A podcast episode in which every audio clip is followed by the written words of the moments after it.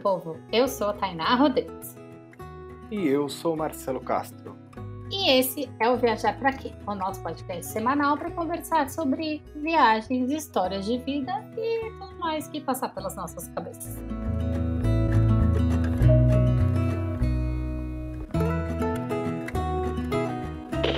Eu já vou pedir para você que nos escuta no aconchego do seu lar, sentado na beira da praia, na areia, olhando só o pôr do sol. Eu peço que você, depois que ouvir esse episódio, se você gostou, compartilhe aí com seus amigos, com seus vizinhos e vizinhas, com sua família, com seu brother que curte colocar o pé na estrada, desbravar esse mundão, né?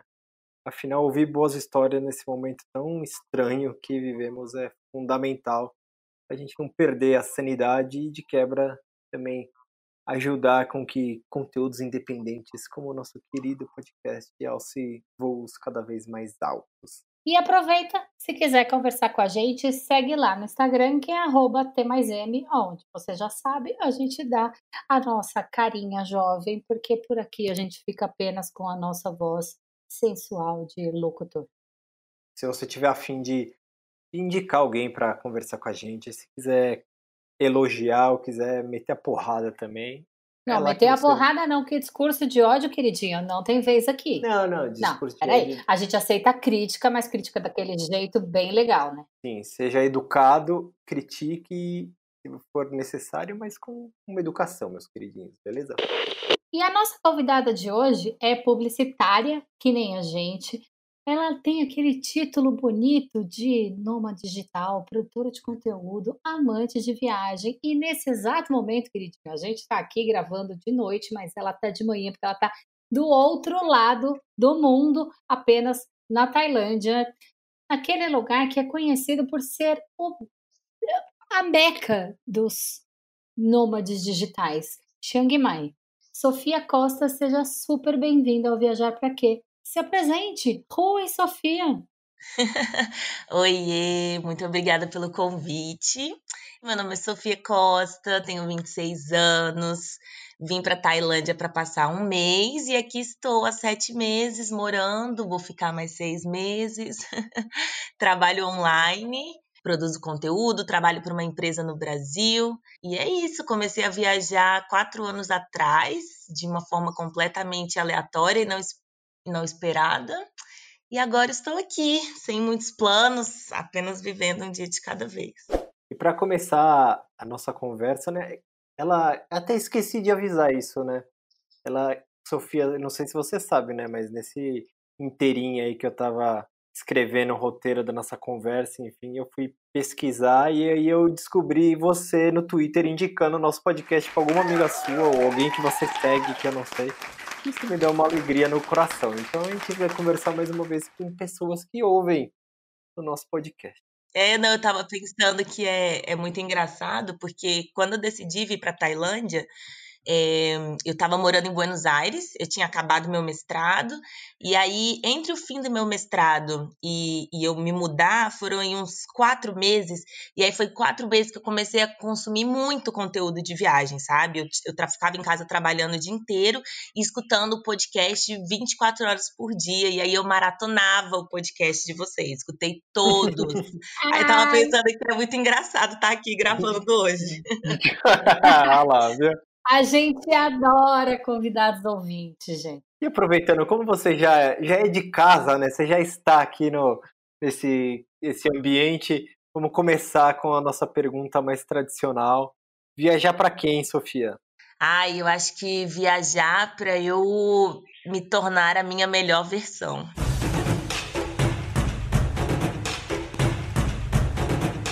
Conta pra gente, você antes de se tornar nômade, antes de fazer essa bagunça toda que você tá fazendo aí do outro lado do mundo, como você se conectou com viagens? Assim? Como que elas.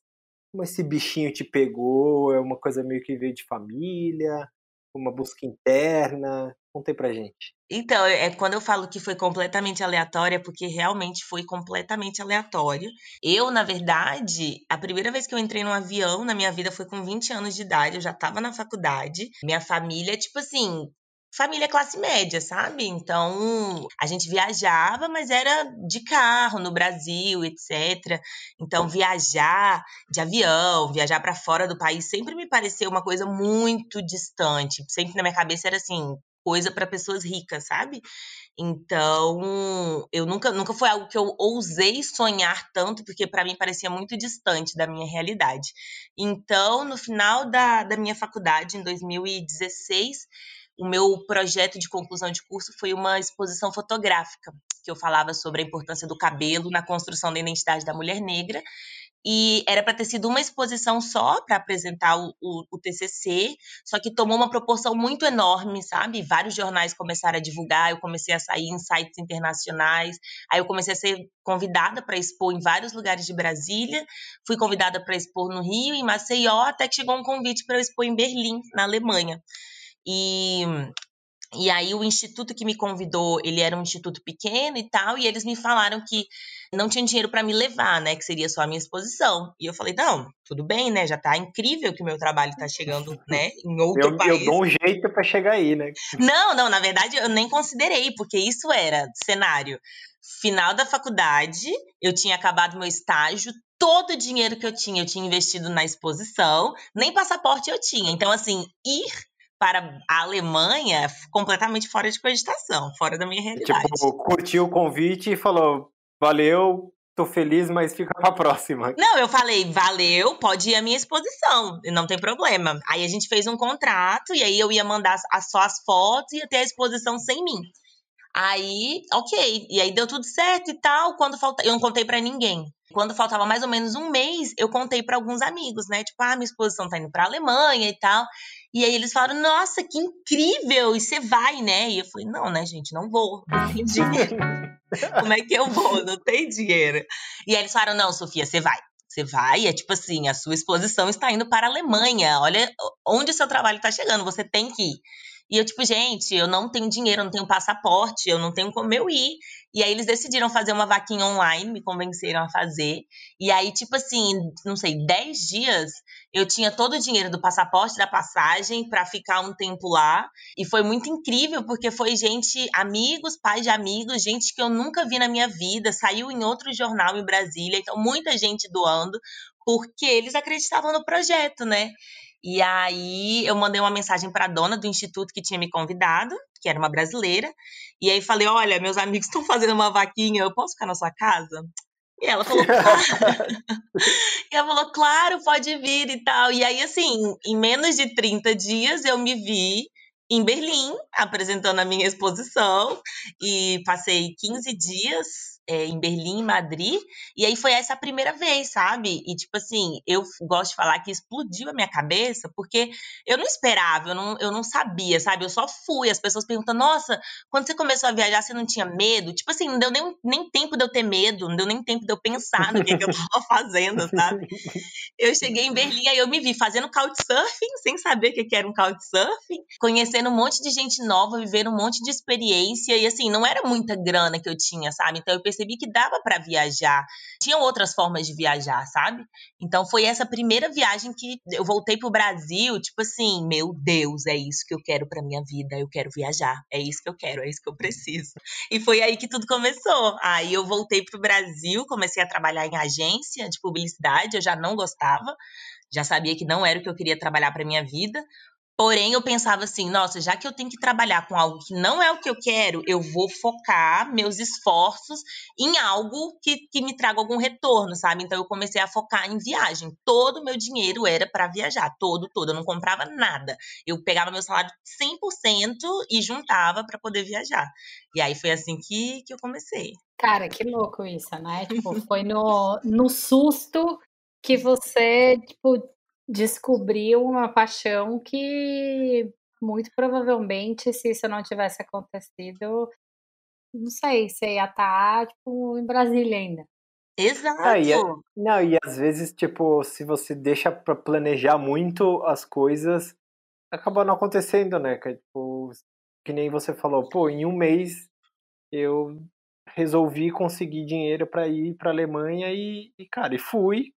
E, e acho que talvez por isso a viagem talvez tenha sido até mais mágica do que seria se você tivesse a grana já desde o começo, sabe? Fizesse Não, tudo planejadinho. Com sabe? certeza, que eu acho que o fator surpresa foi o mais incrível, sabe? Porque tudo que aconteceu lá eu não estava esperando. Porque eu não estava esperando nada disso. Eu, tipo assim, desde a cidade, as pessoas que eu conheci, tudo que eu vivi. E quando eu falo que, que viajar para mim é me tornar a minha melhor versão, é porque é isso. Nessa viagem, eu percebi que eu dava conta de tanta coisa que eu não sabia, sabe? Tipo assim, e aí, Sofia, você fala inglês? E era tipo, ok, eu acho que eu falo, mas eu nunca tive uma situação que eu tivesse que falar somente inglês, vou descobrir lá. E aí eu vi que eu dava conta, sabe? Eu fiz amizade, conheci gente na rua, e, e sabe? E aí eu é, descobri uma Sofia que eu nem sabia que existia. E acho que a viagem ela faz isso comigo constantemente. Eu, vou, eu tô sempre descobrindo uma melhor versão minha. Agora, papo de publicitário aqui. É, você falou do seu TCC, que você fez uma exposição que, cara, te abriu portas e, e expandiu suas fronteiras num nível, assim, absurdo. Quando eu fiz TCC de publicidade, eu só queria me formar, fazer uma campanha mesmo, qualquer coisa assim, né, marromeno. E querendo ou não, é, desde que eu me formei há muitos anos atrás, isso mudou muito né? A publicidade hoje ela precisou se reinventar. E como que foi você fazer essa essa exposição? Conta um pouco mais sobre tipo sobre a exposição, como foi e por que que você decidiu fazer ela como um TCC, que normalmente de publicidade as pessoas querem, vão fazer campanha, vão fazer, sei lá, alguma coisa desse tipo e você foi totalmente fora, assim, sabe? Exato. É, então, para mim foi eu entrei no curso de, de comunicação, eu formei na, na UNB, na Universidade de Brasília, e eu entrei no curso e eu gostava muito, sabe? Eu gostava muito de estudar, eu gostava muito do assunto, mas logo, sei lá, no primeiro ano eu já percebi que eu não ia querer trabalhar com publicidade, que aquilo ali não era para mim, que não era o que eu realmente queria, mas eu gostava do curso. E o legal da, da universidade, de, da, das federais no geral, né, é que você consegue fazer o seu próprio caminho dentro da universidade. Ou seja, se eu quisesse só entrar na faculdade de comunicação, fazer só as matérias dentro da comunicação, dava para eu fazer tranquilamente, né? Só que eu não, eu quis explorar a universidade. Então, assim, gente, eu peguei matéria em todos os departamentos que vocês imaginarem. Teve um semestre que eu fiz introdução à flauta doce 1. Por quê? Não sei. Porque ah, eu... Se nada der certo, eu vou tocar flauta aqui nas praças do mundo. Não, é porque assim, eu pensava, tem tanta possibilidade. Gente, imagina, são todos os departamentos que você pode pegar matéria onde você quiser. Então, aquilo me encantava, sabe? Então, eu fui pegando matéria em vários lugares. Peguei matéria na psicologia, na sociologia. E aí, isso foi muito legal, porque eu fui conhecendo pessoas diferentes, eu fui saindo da minha bolha, porque a comunicação, ela é uma bolha muito elitista. Então, é, as minhas primeiras mudanças, elas começaram aí. Quando eu comecei a pegar matéria na psicologia, na sociologia, foi aí que eu comecei a ter contato com outras pessoas negras. E eram pessoas negras, assim, com cabelo natural, e nessa época eu alisava meu cabelo. E foi aí que começou minhas mudanças. Eu comecei a, comecei a ver aquelas meninas e pensar: não, pera, mas se esse cabelo fica bonito nelas, talvez possa ficar legal em mim. E aí eu lembro que eu voltei para casa, digitei no Google como voltar a ter o meu cabelo natural. E aí eu descobri todo um universo, sabe? Todo um universo de pessoas negras que alisam seus cabelos e aí passam pelo processo de transição para voltar a ter o cabelo natural. E aí eu comecei esse processo é, chama Transição Capilar, e para mim durou um ano, sabe? E eu falo que foi um, um, processo de transição de vida, na verdade, porque eu comecei a encontrar, entrar em contato com várias discussões, com vários autores, ler muita coisa, entender muita coisa, entender por que, que eu alisava meu cabelo, né? Entender que não, não, nunca foi uma escolha minha, que era uma imposição da sociedade e que eu não era a única que passava por isso, sabe? Que na verdade isso era uma realidade de todas as mulheres negras e mais para frente eu ia descobrir que não era nem a nível, né, só nacional, é a nível mundial mesmo. Então, esse foi o meu processo, sabe? E quando eu estava passando por essa transição, etc., eu comecei ativamente buscar outras matérias relacionadas à, à raça, à questão racial. E aí, quando eu passei por tudo isso, eu decidi que meu TCC eu ia juntar as coisas que eram mais importantes para mim, as coisas que mais me moviam durante essa época, que era eu queria falar sobre questões raciais, e eu queria fazer alguma coisa com fotografia. Sempre gostei de fotografia, eu peguei todas as matérias de fotografia da faculdade que existiam, e eu falei, não, eu vou juntar, eu vou juntar essas duas coisas. E esse processo de transição para mim, ele foi muito importante, sabe? Então eu queria relatar, eu queria falar sobre isso. Então foi aí que eu decidi. Eu procurei outras meninas negras em Brasília, meninas que eu conhecia, meninas que eu conhecia só pelo Instagram, meninas que eu, sei lá, via no corredor da faculdade. E aí convidei elas para serem minhas modelos e foi aí que eu decidi. E na verdade, a ideia da exposição, ela surgiu no meio do, do processo, porque era para ser um, um fotolivro porque, como eu disse, eu realmente eu não tinha muita grana, eu tinha grana do estágio só. E aí ia ser só um fotolivro, só que durante o processo foi tão incrível, sabe, o, a produção das fotos, etc., que no meio as meninas, assim, pararam a, a, a produção fotográfica e falaram, não, Sofia, isso precisa ser uma exposição, sabe? Isso aqui precisa chegar para mais pessoas. Não sei, vamos dar um jeito, mas isso tem que virar uma exposição. E aí foi aí que eu decidi fazer a, a, a exposição fotográfica, a ideia de fazer, sei lá, uma campanha publicitária e tal, isso nem passou passou pela minha cabeça, porque realmente eu não me conectei assim com a publicidade, sabe? Eu percebi que eu queria fazer algo, não sei, que tocasse as pessoas, algo que não fosse o capitalismo pelo capitalismo. Eu queria passar uma mensagem real. Então, fazer uma campanha publicitária, ou então o que muita gente faz, né? Tipo, aí, analisar a presença das pessoas negras no, na publicidade. Eu também não queria fazer isso, eu queria fazer uma coisa mais mais profunda. E aí foi daí que surgiu a exposição.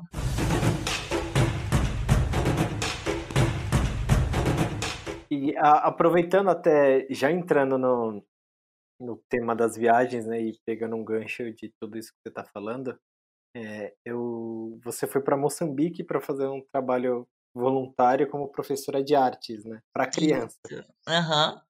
E, e, um dos seus, e eu estava lendo, tava lendo no seu Instagram, nos seus posts, você comentou o quão feliz te deixava, você se sentia em de alguma forma você tipo, por você ser professora e ser uma referência adulta preta para as crianças, sabe? Algo que você mesmo dizia que você não teve Exato. no seu período escolar tal. E eu queria que você contasse um pouco como você chegou em Moçambique e como que foi esse, essa experiência mesmo contigo, que acho que deve ter sido muito incrível. Ouvindo você falar da, tipo, da exposição, acho que essa experiência deve ter, pô, sei lá, deve ter chorado de tão feliz que ficou. é, não, essa viagem para mim, ela foi, eu falo que foi a viagem que mudou a minha vida e mudou a minha forma de ver as viagens, a minha forma de viajar também, sabe? Até esse momento, eu, eu tinha viajado para Europa algumas vezes, sabe? Umas três vezes. Eu fiz uns três mochilões para Europa. Naquele modelo, né? Vai nos pontos turísticos, é, 15 dias, 30 não sei dias, países. 30 países. Exatamente. Daquele jeito. E aí eu, eu tava num momento que eu tava tipo assim, tá, eu quero continuar viajando, mas eu quero umas viagens com mais significado. Eu não quero só ficar quicando em ponto turístico e etc. Que é legal também, mas assim, eu tava querendo algo a mais. E eu sempre tive o sonho de, né, ir para algum país de África. Isso aí sempre esteve na minha cabeça e tal. E aí um dia, numa Black Friday, eu acordei pensando assim, nossa, eu quero comprar um tênis hoje. E aí eu abri o um Instagram e uma amiga minha tava falando de uma empresa, é, chama a IESEC, que eu conhecia essa empresa pela faculdade, etc. Eles fazem intercâmbios é, voluntários. E aí ela falando que essa empresa estava com desconto no intercâmbio, que o intercâmbio que saía, sei lá, de 1.200 reais, estava saindo por 300 reais. E aí eu levantei da cama e falei, eu vou lá, vou lá agora. E aí levantei, minha mãe falou, onde é que você vai? Eu falei, eu vou pra África. Ela falou, o quê? Você vai fazer o quê? Eu falei, eu falei, eu vou para a África, tchau. E aí eu fui lá no, no, no negócio, e aí eu falei, ó, qual que, quais são, quais são os países que vocês têm intercâmbio? E, é, para África. E aí eles, ah, tem Egito e tem Moçambique. Só que eu queria um país que ele fosse população majoritariamente negra, né? Então eu falei, tá, Moçambique. E aí eu fui lá ver o projeto Moçambique e tal. Geralmente as pessoas fazem o um processo contrário. Elas escolhem o projeto e aí elas vêm para onde, né, querem ir. E aí eu fui lá e aí a vaga era para dar aula de arte para crianças, etc. Eu não sou professora, eu não, não sei lidar com crianças. Eu tenho, sei lá, duas sobrinhas, mas é o meu máximo de contato com criança. E eu falei, não, é isso. E aí fiz todo o processo lá na hora. Na hora eu já fiz entrevista com a galera de Moçambique, eles me aprovaram. E aí, assim, no prazo de uma tarde, comprei o negócio e pronto. Aí eu saí de lá e falei, hum, meu Deus, eu vou E pra agora? Moçambique. E agora? e agora? Não, e vocês acham que eu tinha dinheiro? Não, não tinha nada. Eu tinha os 300 reais ali pra pagar o negócio. Aí eu falei, é. É, Agora, agora tem que preciso dar um jeito de arrumar a passagem, né? Exato. O bom é que era tipo assim, oito meses depois, né? Então eu falei, não, vou trabalhar, juntar toda a minha grana e etc. E vou. E aí o, o trabalho voluntário lá era um mês de trabalho. E aí, ok, eu voltei é, pro meu trabalho e tal, contei para meus colegas de trabalho, para minhas amigas. E aí, quando eu fui comprar a passagem, que foi, não sei, uns três meses depois, em vez de comprar para um mês, eu comprei para três meses, para ficar três meses. E aí minhas amigas estavam comigo e elas ficaram, você tá doida? Não existe férias de três meses. Aí eu falei, gente, eu não sei. Eu só sei que eu sinto que eu tenho que ficar três meses. Eu não quero ficar um mês, eu quero ficar três.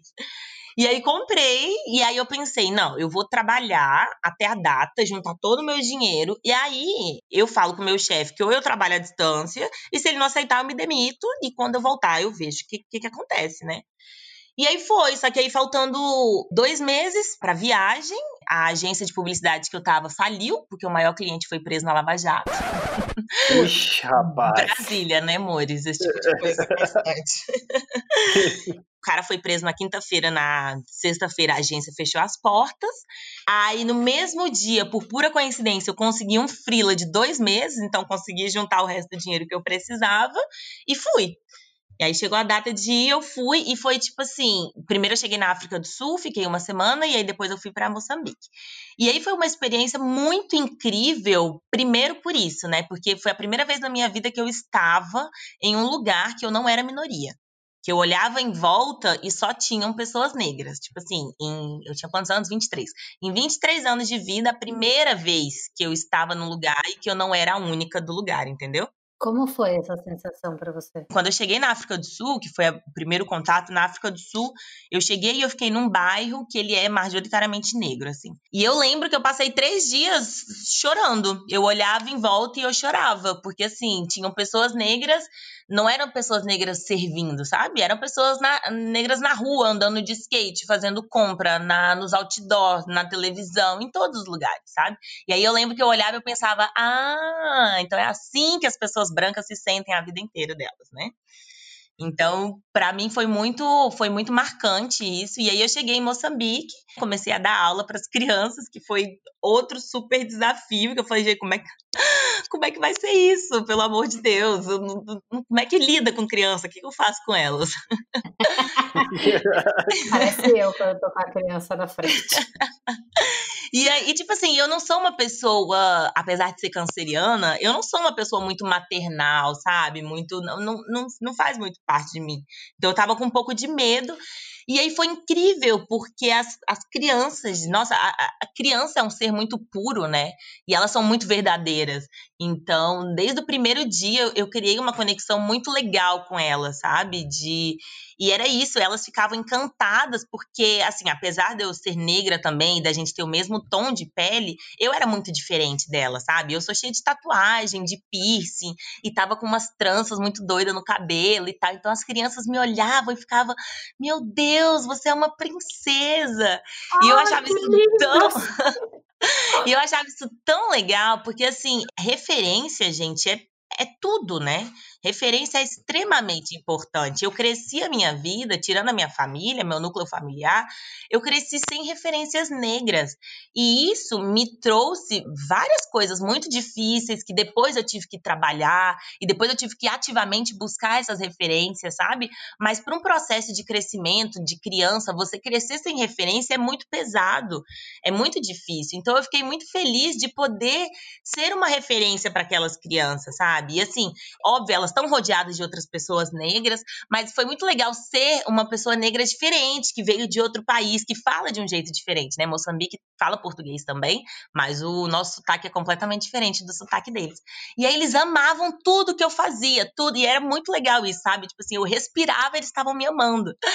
E, E isso era muito divertido. E eu via que era por isso, sabe? É tipo, é isso, você se vê no outro, você vê a possibilidade no outro. E isso nem é, isso nem é consciente, né? Porque eu tô falando de crianças de 4, 5, 6 anos de idade. Mas eu sabia que eles viam em mim uma possibilidade de, de, de ser daquele jeito. E isso foi, nossa, muito importante. Então eu falo que eu fui dar aula para as crianças, mas quem aprendeu fui eu. Eu, elas me ensinaram 100% mais do que eu posso ter ensinado para elas, com certeza. E isso que você falou de que as coisas, né, tipo, pra, tipo por exemplo, pra gente que é branco, heterossexual, tudo tipo, tudo já é dado, as coisas já são. Eu já, já nasci naturalmente com esses privilégios, então eu não consigo perceber o quão foda é olhar ao meu redor e ver, sei lá, que nem na, na TV você vê um monte de branco na propaganda. Uhum. E, e você chegar. Na, a gente até conversou com, com o Guilherme do Guia Negro, não sei se você conhece, a gente gravou um podcast com ele que logo conheço, mais vai subir. Conheço demais. E ele falou a mesma coisa que você, ele foi para África do Sul, e aí ele falou a mesma coisa que você, assim, de.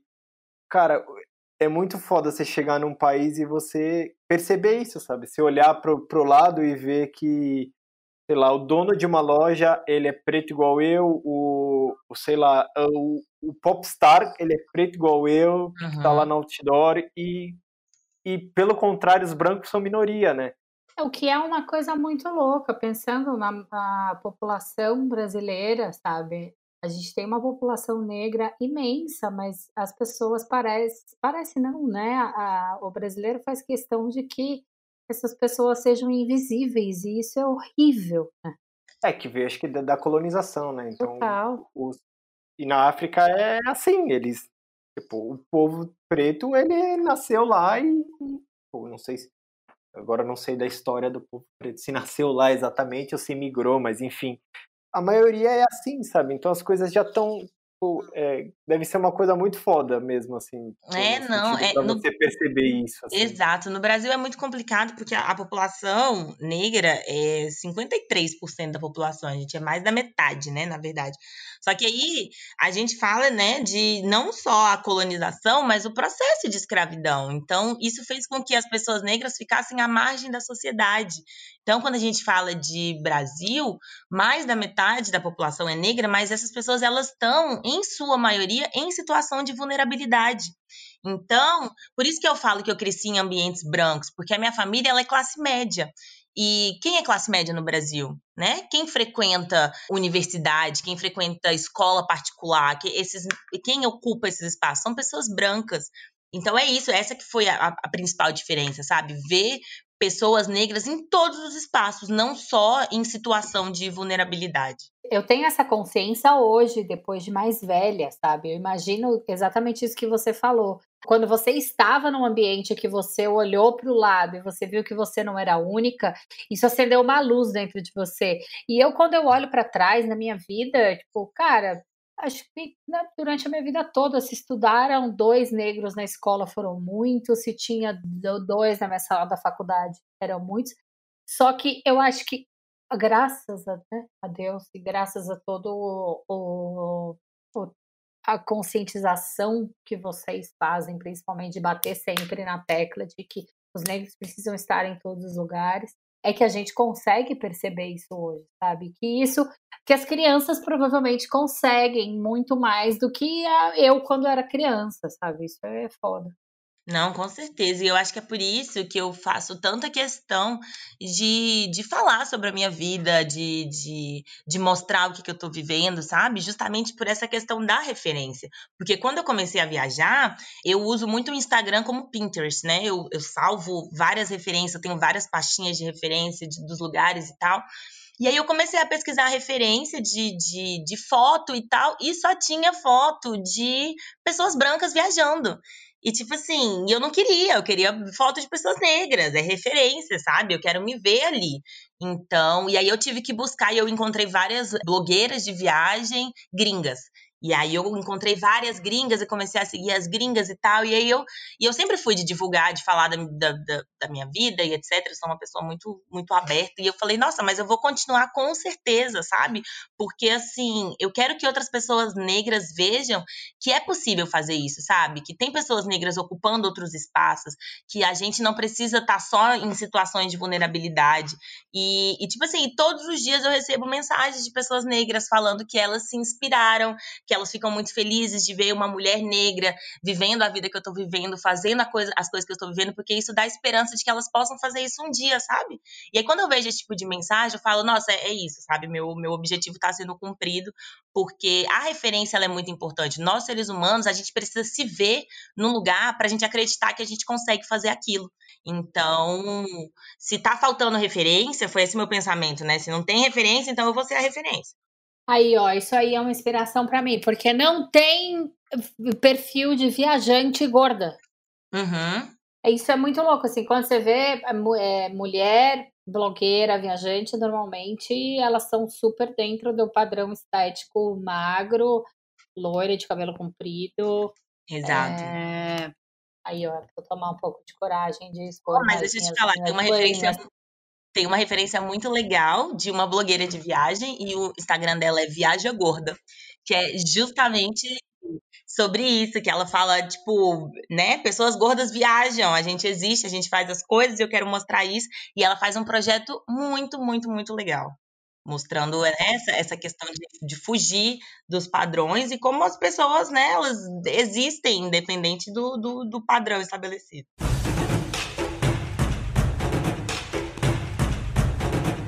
Você acabou de falar que você fala que a sua vida é um livro aberto, mas a gente sabe que com relação a romance, você tem várias histórias de filmes aí que você fala que você não comenta tanto. Então, peraí, a vida é um livro aberto e os romances são, tipo, escondidos às sete chaves. Abre uma exceção e conta pra gente, vai, não precisa citar nome se você não quiser.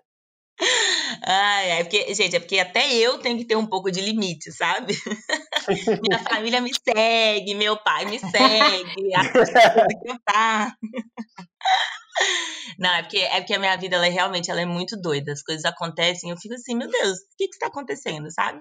Mas aí, na verdade, eu vi aí, ó, uma possibilidade, que as pessoas me perguntam tanto dos romances e tanto de tudo, que eu né, comecei a escrever um livro sobre as minhas viagens e etc. E aí eu decidi, eu falei, ok, dos romances, eu só vou falar no livro. Pronto, vai estar tá lá dentro do livro. Vocês querem exposição? Vai estar tá lá a exposição. então, quando o livro lançar, gente, a Sofia volta aqui para comprar. Não, mas de verdade, é tipo assim, eu. É porque isso é uma coisa muito doida, né? Eu, quando eu comecei, quando eu fiz essa primeira viagem, eu tava, como eu não, eu não me, me planejei, eu não me preparei, eu não tava com medo e eu fui 100% aberta, sabe? Eu fui 100% aberta para tudo.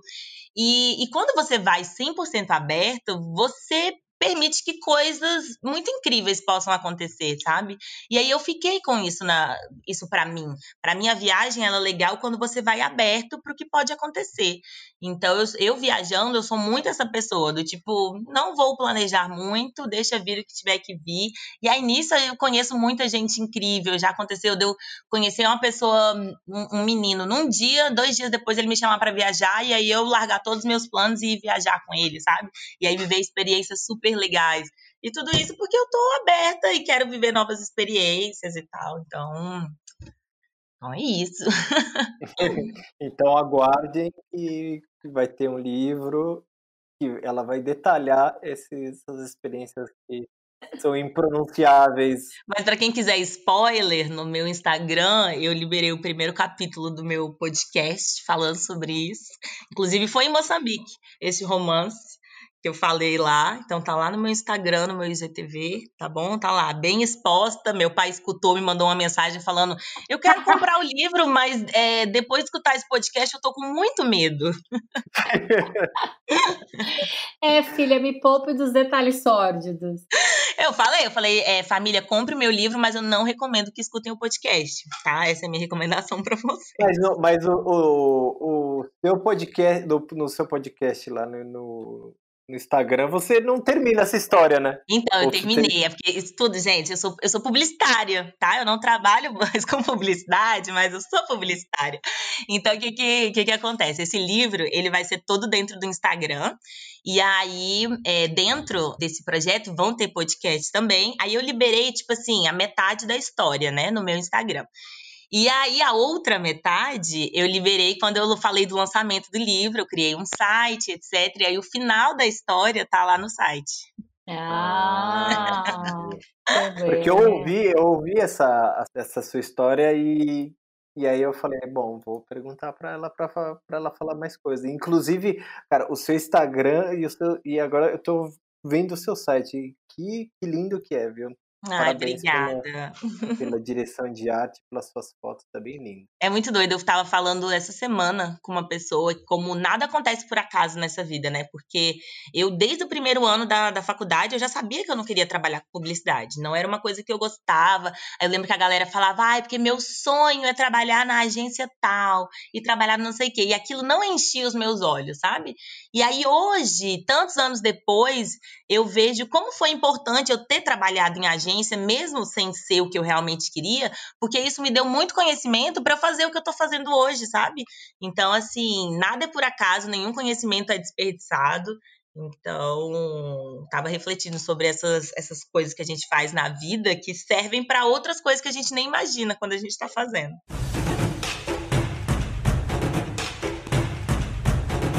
Sofia, como você mesmo disse, o plano era passar um mês na Tailândia, que é onde você está agora, mas você acabou ficando seis meses sem ter planos para sair. Você está falando que vai ficar pelo menos mais seis. Exato. Que maçã encantada que você mordeu aí, que não, que não te deixa mais sair dessa terra.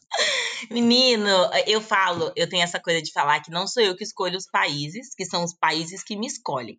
Porque sempre que eu vou para um lugar, é tipo assim, não sei, eu sinto, nossa, eu tenho que ir para esse lugar. Por quê? Não sei, eu sinto que eu tenho que ir, acontece alguma coisa, enfim. E eu acho que a Tailândia, ela me escolheu de verdade, porque eu decidi vir para cá, pro, pro Sudeste Asiático, porque tinha acabado meu mestrado, não queria voltar para o Brasil. Já tinha ouvido falar muito que o Sudeste Asiático era barato e eu precisava de, de um país barato, porque eu ganho em real, né? Então, Europa sem condição. E aí eu pesquisei, falei, não, pra, por onde eu posso entrar? E eu vi Tailândia, que era, né, é o hub e tal.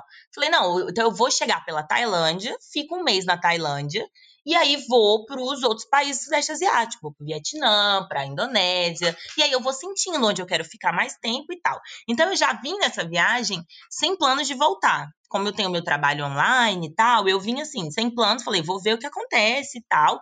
E aí eu lembro exatamente de falar, eu não vou fazer muitos planos, porque eu tô aberta e eu sei que as coisas vão mudar. E tá tudo bem. Só que eu não imaginava que as coisas iam mudar tanto, sabe? então eu cheguei na Tailândia no, no primeiro dia de março. É, Nossa, passei. a quarentena. Não, foi tipo assim, o primeiro que eu comprei a passagem em outubro do ano passado, né? Então, assim, Covid estava só na China. E aí, ok, quando foi chegando janeiro e tal, a minha irmã ela é enfermeira, e a minha irmã começou a falar: não, você vai cancelar sua viagem, né? Eu falei, cancelar minha viagem? Minha filha, gente rica cancela viagem. Eu não vou cancelar nada, entendeu? Não tem essa possibilidade de eu cancelar minha viagem. E ela falando e tal, e eu falei, nossa, a menina tá doida, gente. Não, não, nada vai acontecer. E aí eu vim, e aí o meu voo, ele tinha uma escala de duas horas na China.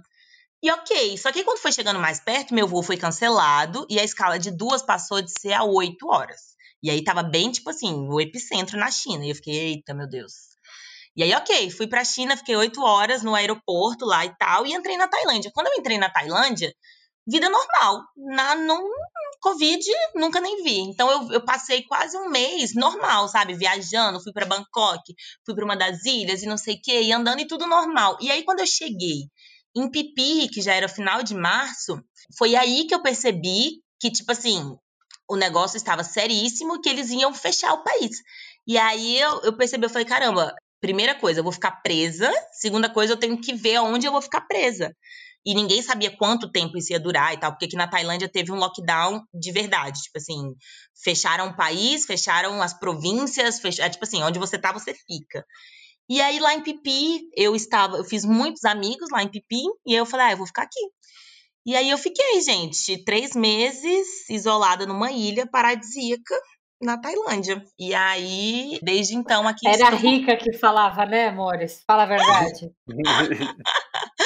Gente, sabe, impossible situation, coisa que você nunca imagina que você vai viver na sua vida. Todo mundo tava achando que o lockdown ia durar, tipo, um mês no máximo. Acabou durando três meses, tipo, lockdown real, tipo, a ilha fechada, sem poder sair da ilha. E aí eu fui ficando, é, as coisas no mundo foram piorando. Voltar pro Brasil não nunca foi uma opção para mim, sabe? E como eu tava aqui com o meu trabalho, tava tudo certo, eu falei, gente, eu já vim sem plano, sabe? Não alterou nada na minha vida, então eu vou ficar. E aí eu vim ficando e a Tailândia continua com as fronteiras fechadas até hoje.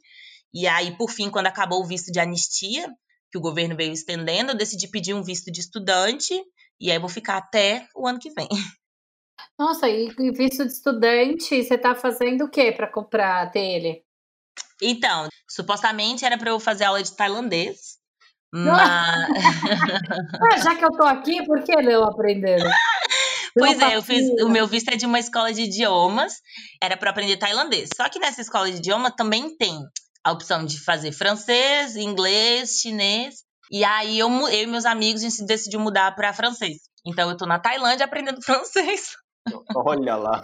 Mas espera aí, para você conseguir esse visto foi uma epopeia, não foi assim, ah, vou ali aprender tailandês, não deu certo, eu vou fazer francês, não, teve uma carona muito louca. Opa, conta direito esse visto, não, é não é assim, gente, ah, tirei o visto. foi, foi de verdade, foi uma das. Foi a situação mais difícil que eu já passei desde que eu assumi a minha vida nômade, sabe? Desde que eu falei, ok, estou nômade. Essa com certeza foi a situação mais difícil que eu já passei. Porque as coisas aqui, elas nada foi acontecendo com planejamento, sabe? Então, o lockdown, ele, ele era tipo assim, ah, vai ter lockdown até tal dia, sei lá. 15 dias. E de 15 em 15 ia renovando. Então, ninguém sabia quanto tempo ia durar, o que, que, ia acontecer. E aí o governo ele foi estendendo o visto de, de, turismo. Então, chegava, sei lá, quase no último dia de acabar o nosso visto, o governo falava, vai estender por mais tanto tempo. E assim foi. Até que no último visto, o governo falou, não vou estender mais. Então, é tipo assim, ou vocês regularizam a situação de vocês, ou vaza do país. E aí começou essa tensão, né? Porque, tipo, em, em épocas normais, eu poderia simplesmente sair da Tailândia e ir para o Vietnã, o Camboja, sei lá o quê, e voltar. Só que todas as fronteiras estão fechadas, não existe nenhum país aqui do lado com a fronteira aberta. Então, sair do país não é uma opção. E aí, e aí começou esse, esse, esse desespero. E aí aqui tinha algumas opções de visto, tem várias opções de visto. Só que estava tudo muito confuso, porque é a primeira vez que eles estão fazendo isso nessa época de, de, de fronteiras fechadas. Então, o próprio governo tailandês estava muito confuso em relação a tudo, sabe? E a sorte foi que eu fiz com alguns amigos, sabe? Eu não estava sozinha fazendo isso.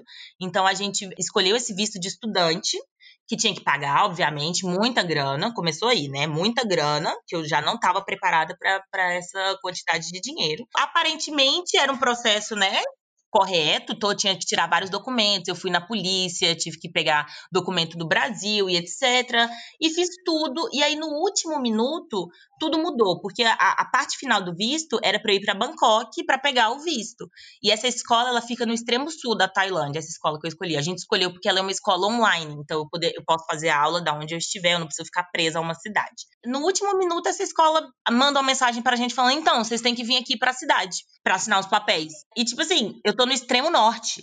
Como assim eu preciso pra cidade? Ela falou, é, tem que vir hoje. Eu falei, não, hoje tá, tá maluco. tem que vir hoje.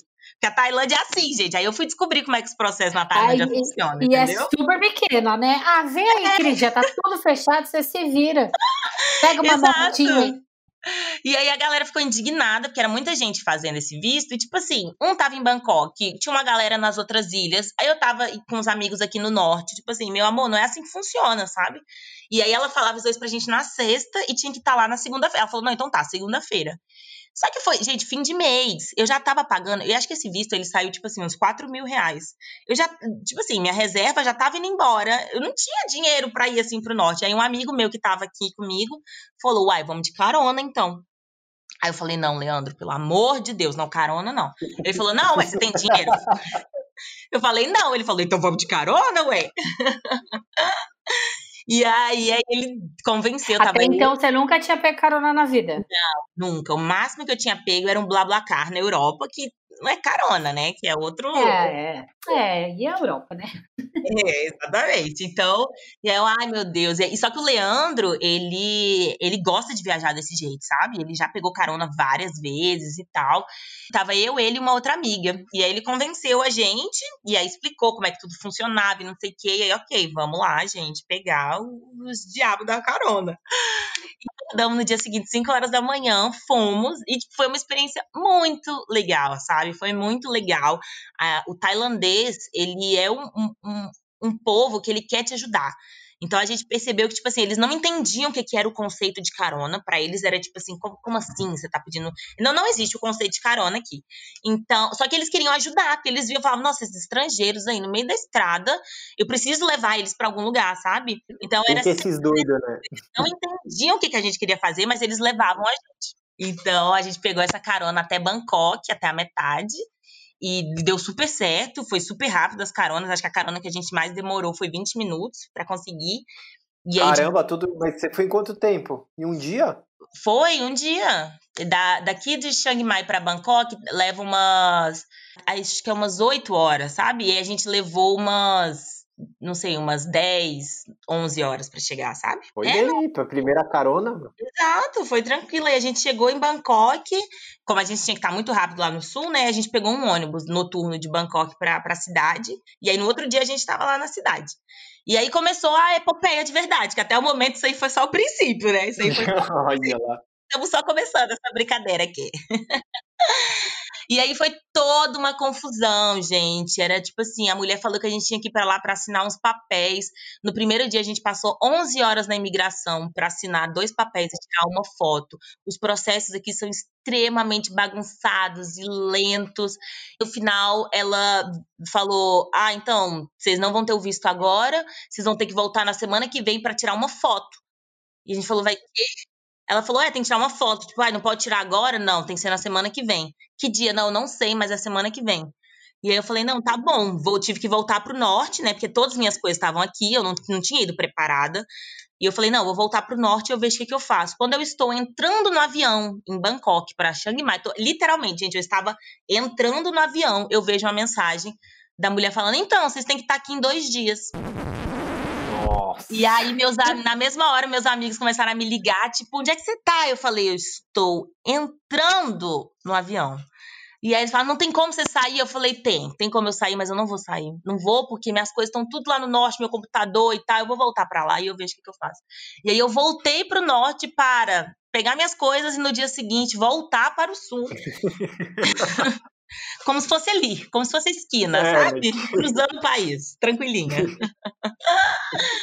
e aí lá no sul eu fiquei 10 dias esperando esse visto. E nem era certeza que o visto ia sair, sabe?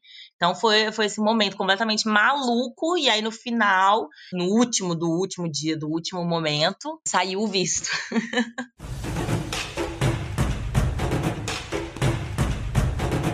Conta alguma coisa que você achou curioso da cultura tailandesa. Gente, tem muitas coisas.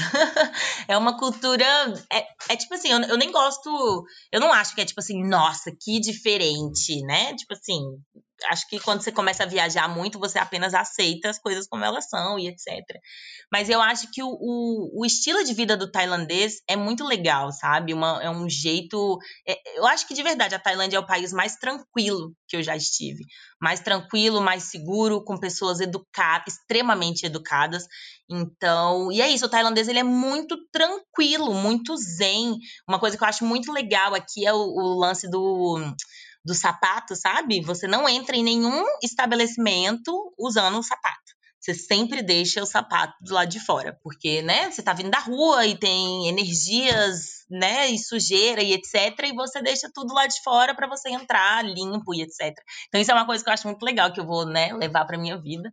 Mas de verdade o, o, o, estilo de vida, sabe? É, é, é muito tranquilo. As pessoas me perguntam tipo, ai, como é que é para você ser uma pessoa negra na Tailândia, né? Tipo, as pessoas te olham e perguntam e falam.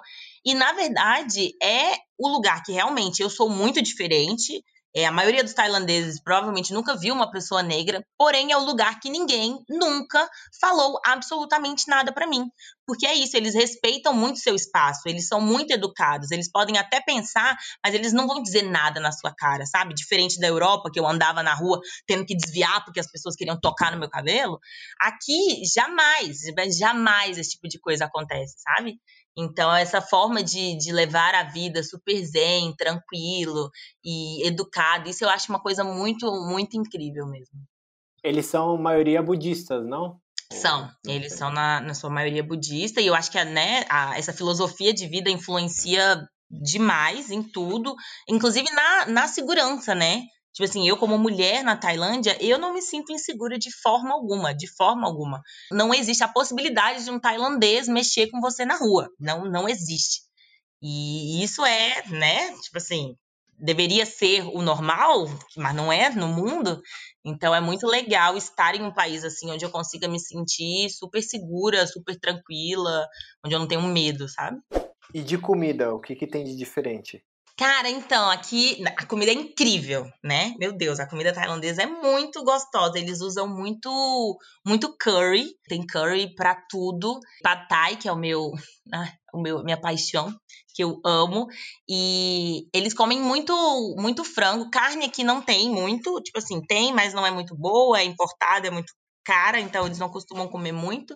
E aí tem muito arroz frito, tudo é com arroz, né? Eles comem arroz de, de várias maneiras. Arroz é tipo um prato muito forte aqui na Tailândia, mas a comida é muito saborosa, é muito é muito tempero, muita pimenta, muito muitos sabores. Eu eu sou apaixonada.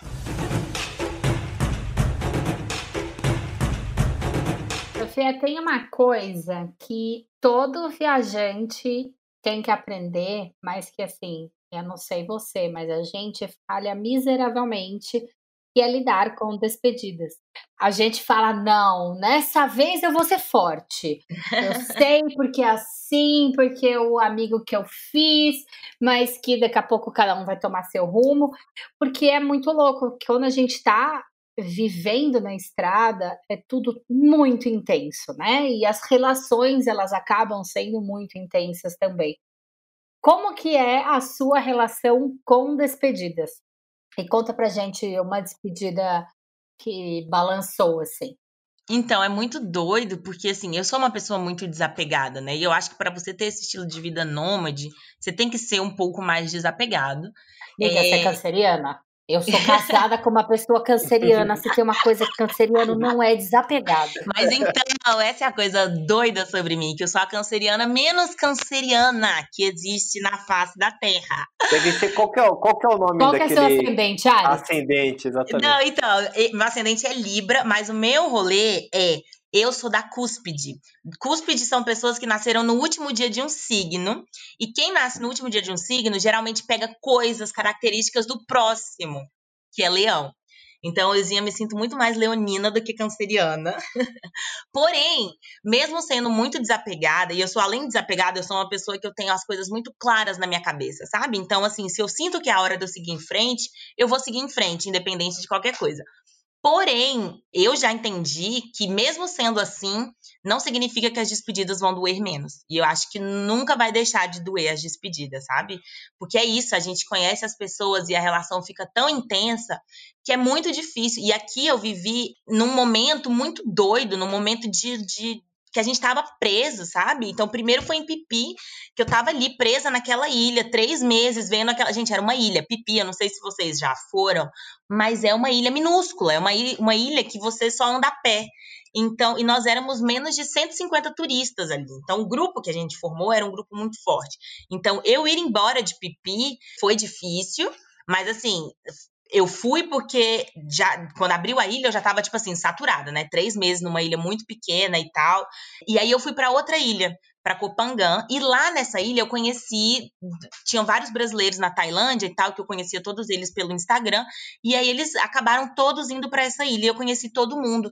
E eram umas pessoas muito incríveis, sabe? Muito incríveis. Tipo assim, várias pessoas nômades, pessoas que estavam no seu ano sabático e tal. Todo mundo que ficou preso aqui na Tailândia. E a gente criou uma comunidade, de verdade, uma comunidade. E essa ilha é uma ilha muito incrível. E a gente morava todo mundo basicamente na mesma rua, sabe? Então a gente se encontrava literalmente todos os dias para tomar café, para almoçar, para jantar, para ir assistir o pôr do sol. E a gente ficou nessa ilha uns dois meses. E logo É depois. praticamente uma sociedade alternativa, né? Foi, foi totalmente. E essa ilha, essa ilha, ela é tipo Tilelê, good vibes, as pessoas não usam sapato, é tudo. Então foi realmente uma, uma, uma, uma realidade paralela que a gente estava vivendo ali, sabe? E aí, quando acabou, e aí, quando a gente decidiu ir embora, foi no momento que era tipo assim: ou a galera ia ficar na Tailândia, ou a galera ia embora. Ia ter gente que ia pra Europa, gente que ia voltar pro Brasil. Então todo mundo ia meio que se separar. E essa despedida, pra mim, foi doída. Eu fui embora da ilha chorando. E eu, eu geralmente eu não sou a pessoa que vou chorar, sabe? Mas eu fui embora chorando, porque foi isso, a gente criou uma conexão tão forte e foi num momento de incerteza, de total incerteza de tudo, do mundo, do que vai ser da nossa vida. O governo vai estender a anistia, não vai, se não for, para onde a gente vai? E a gente passou por tudo isso junto, sabe? Então, quando nesse momento de incerteza você tá com, sei lá, um pedacinho de casa junto com você, é muito legal, sabe? Então, me despedir dessa, dessa galera foi muito difícil. Foi assim, de, de chorar mesmo. E é a galera que eu continuo falando sempre, sabe? Sempre, tá? Uma galera na Europa, uma galera no Brasil, e a gente faz videochamada e a gente conversa. Mas eu entendi que as despedidas, elas não ficam mais fáceis. E eu aceitei. aceitei que não vai ficar fácil, porque é isso, né? A gente vive tão intensamente que dizer tchau para essas coisas que são tão importantes nunca vai ser fácil. Nunca, nunca.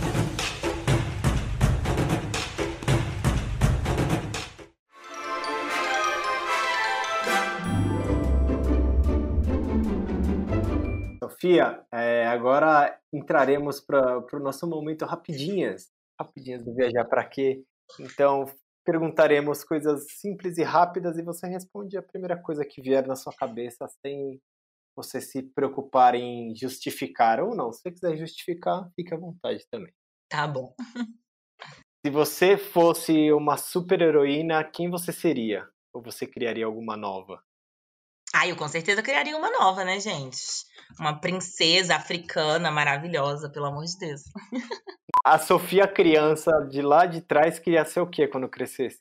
Gente, eu queria ser tanta coisa. Eu acho que a primeira coisa que eu quis ser foi cantora. Uau, temos talento? Que Não, isso, gente. Não, Tem um não. The Voice aí na Tailândia? Não, era só coisa de criança. E depois eu quis ser juíza. Juíza Nossa, de, ju- de juiz mesmo? De direito ou de futebol? Não, futebol, imagina. Não, de direito mesmo, porque sei lá, eu era, eu sempre fui muito, muito mandona e muito autoritária, e eu pensava, ah, acho que essa profissão ela dá certo comigo. Olha lá, mano. Ia virar juíza. Genial! Já que eu dou carteirada na vida, vou dar carteirada na profissão.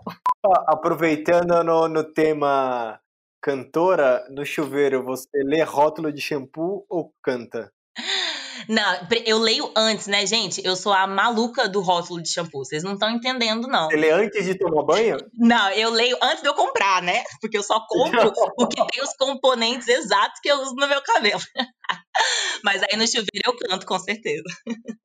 Toda uma ciência para cuidar desses cabelos lindos, né, gente? Tá Obviamente. vendo? Um café inesquecível. Ah, essa pergunta é legal, porque eu realmente sou a maluca dos cafés. É tipo assim, é uma coisa que eu tenho. Todo lugar que eu chego, a primeira coisa que eu vou procurar é algum café, sabe? Então eu, eu amo trabalhar em café, eu amo conhecer cafés novos. Então, eu acho que um café inesquecível.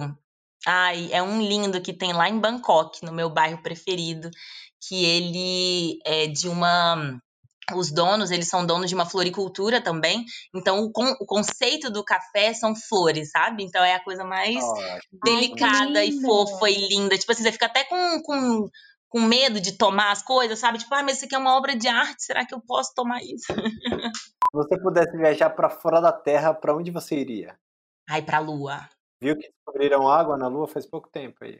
Pois é, olha só. Que frase você colocaria em sua lápide? Ah, eu acho que eu colocaria uma das minhas frases preferidas, que é: tudo que a gente tem é o agora. Podendo escolher entre qualquer pessoa no mundo, viva ou morta, com quem você gostaria de jantar hoje, já que aí é de manhã, né? Há tempo de jantar ainda. É. Então, ainda o jantar está por vir. Eita! Ai, gente, tantas pessoas, mas pensei agora Nelson Mandela. Boa companhia, altos papos. Como você gostaria que acabasse o mundo? Ai, gente, não sei. Ai, não sei. Ó, eu sou, eu sou, cresci em igreja, né, gente? Eu sou, fui evangélica minha vida inteira. Então, se Jesus voltar, eu acho ótimo. O que não pode faltar na sua mochila? Menina, sabe que, é, olha, eu estou neste momento tão desapegada que eu acho que se eu tiver meu passaporte e o meu celular, eu não preciso de mais nada. Ah, amiga, parou, vai. Não pode faltar aquele lookinho lindo que você tava na última foto. não, mas então, esse, esse é o ponto, sabe? Tipo assim, esse lookinho eu comprei aqui. Então eu posso achar um lookinho lindo em, em algum lugar, entendeu? Faz todo sentido. E pra finalizar, que lugar de cultura preta que você foi que você indicaria? Ai, gente, África do Sul, Joanesburgo, pelo amor de Deus, para mim é um dos melhores lugares do mundo. Todo mundo tem medo de Joanesburgo, na verdade, né? As pessoas vão para África do Sul para ir para Cape Town e para ir em safari, mas eu amei Joanesburgo, me apaixonei. É uma cidade que respira história, que respira arte, sabe? A arte ela tá literalmente nos muros. Você olha em volta e tem tem uma história para contar, sabe? E é um lugar assim de pessoas incríveis, maravilhosas, estilosas. É, acho que eu nunca me senti tão em casa quanto nesse lugar. Então, Joanesburgo altamente indicado.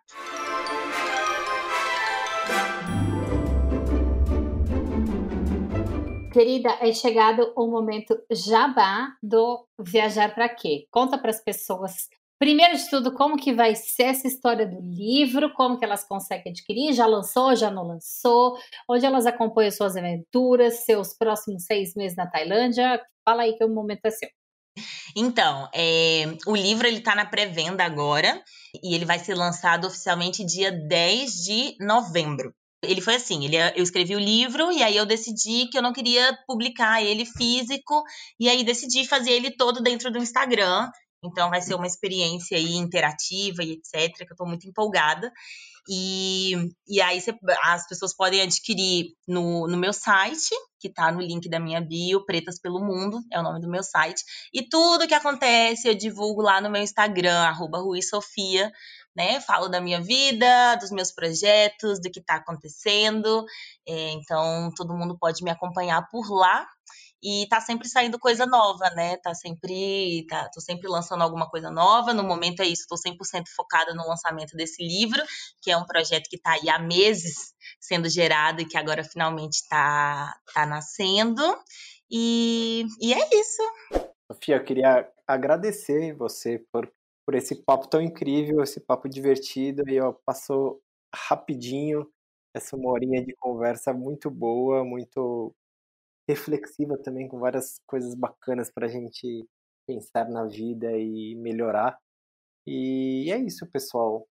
A gente se ouve numa próxima. Um abraço e até lá. Muito obrigada pelo convite, fiquei muito feliz. Como eu falei, é muito engraçado isso de participar de um podcast que eu passei tantos meses escutando todos os dias.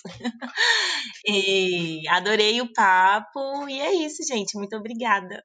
Querida, obrigada a você, de verdade. Contar um segredo de bastidor, a gente tem o nosso roteiro aqui e uma das. Uh, a gente fica conversando entre eu e ele é, de coisas que está acontecendo no podcast. Ó, gente, estou abrindo aqui segredo de bastidor para você. A frase do Marcelo há umas perguntas atrás foi: vontade de ser amigo dela para sempre. pois vamos ser amigos. Agora somos amigos. Vamos, agora a gente é amigo. Tomara que o mundo volte ao normal para a gente poder ser amigo de verdade, Ai, numa ilha paradisíaca na Tailândia, bem ricos. Querida, obrigada. Foi incrível o papo com você. Passou super rápido, adorei. É puta, muito alto astral. A gente adora seu trampo. E é isso, gente. A gente se ouve no próximo episódio. Um beijo e tchau.